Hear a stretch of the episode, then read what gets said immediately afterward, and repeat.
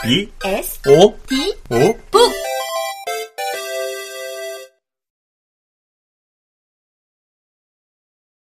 평일에도 마찬가지였다.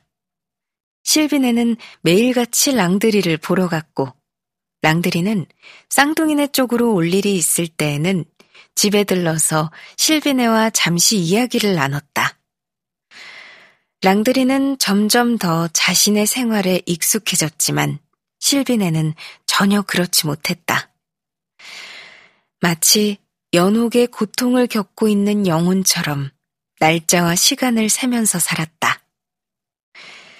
실비네를 잘 타일러서 말을 듣게 할 사람은 이 세상에 랑드리밖에 없었다. 그래서 바르보 부인은 랑드리에게 형의 마음을 진정시켜 달라고 부탁했다. 나날이 실비네의 슬픔이 커지고 있었기 때문이다. 더 이상 놀지도 않았고 시키지 않으면 일도 하지 않았다.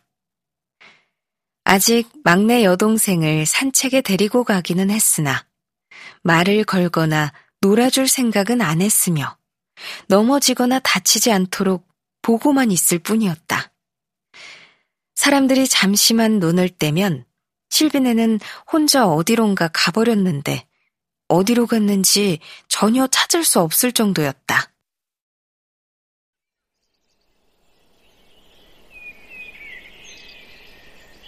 그는 랑드리와 놀거나 이야기를 나눈 적이 있는 곳이면 도랑이든 산 울타리든 골짜기든 어디든 다 가보았다.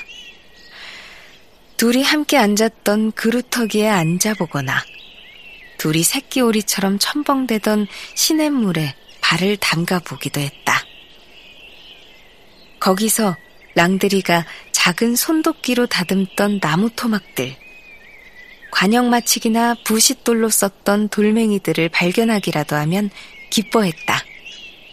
그리고 그런 것들을 주워서 중요한 물건이라도 되는 양 옹이 구멍이나 구루터기 밑에 숨겨두었다. 때때로 찾아와서 만져보고 들여다볼 생각이었던 것이다. 계속 기억을 더듬으며 머릿속을 샅샅이 뒤져 지난날에 행복했던 아주 작은 추억까지도 전부 끄집어내려 했다. 다른 사람에게는 하찮은 일로 보였겠지만 그에게는 그것이 전부였다. 이처럼 고통을 견뎌내야 하는 날이 계속된다는 것을 생각해 볼 용기가 없었기 때문에 앞으로의 일은 전혀 신경 쓰지 않았다. 지난 날들만 생각하며 끊임없는 몽상에 빠져 쇠약해지고 있었다. 때때로 실비네는 동생이 보이고 목소리가 들린다고 상상해서 그에게 대답하려고 혼잣말을 한 적도 있다. 혹은 아무 데서나 잠들어 동생의 꿈을 꾸곤 했다. 그리고 눈을 뜨면 혼자라는 사실에 눈물을 흘렸는데 눈물이 흐르는 대로 놔두고 참으려고도 하지 않았다. 그러면 결국 지쳐서 자신의 슬픔도 가라앉게 된다고 생각했기 때문이다.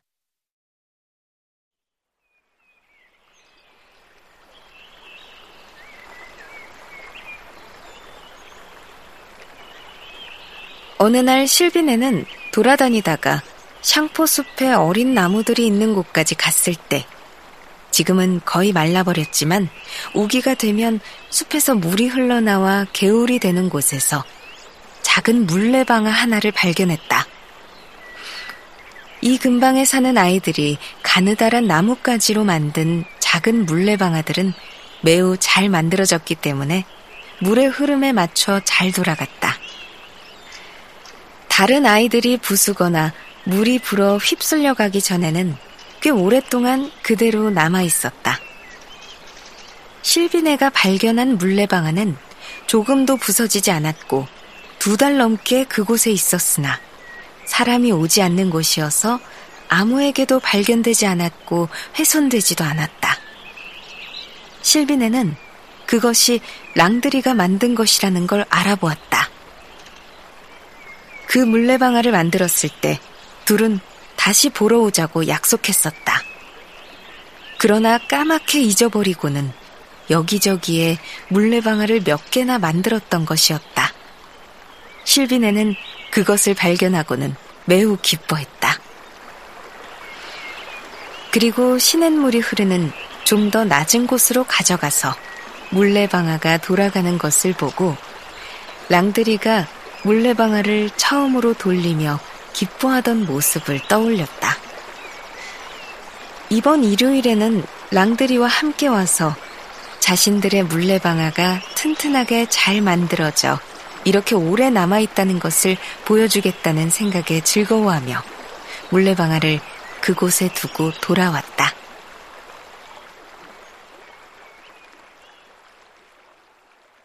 하지만 이튿날이 되자 일요일까지 기다릴 수가 없어 그곳에 혼자 다시 가고 말았다. 그런데 누군가가 그날 아침 어린 나무 숲에 소를 방목한 듯 개울가는 물을 마시러 온 소들의 발자국으로 완전히 엉망이었다.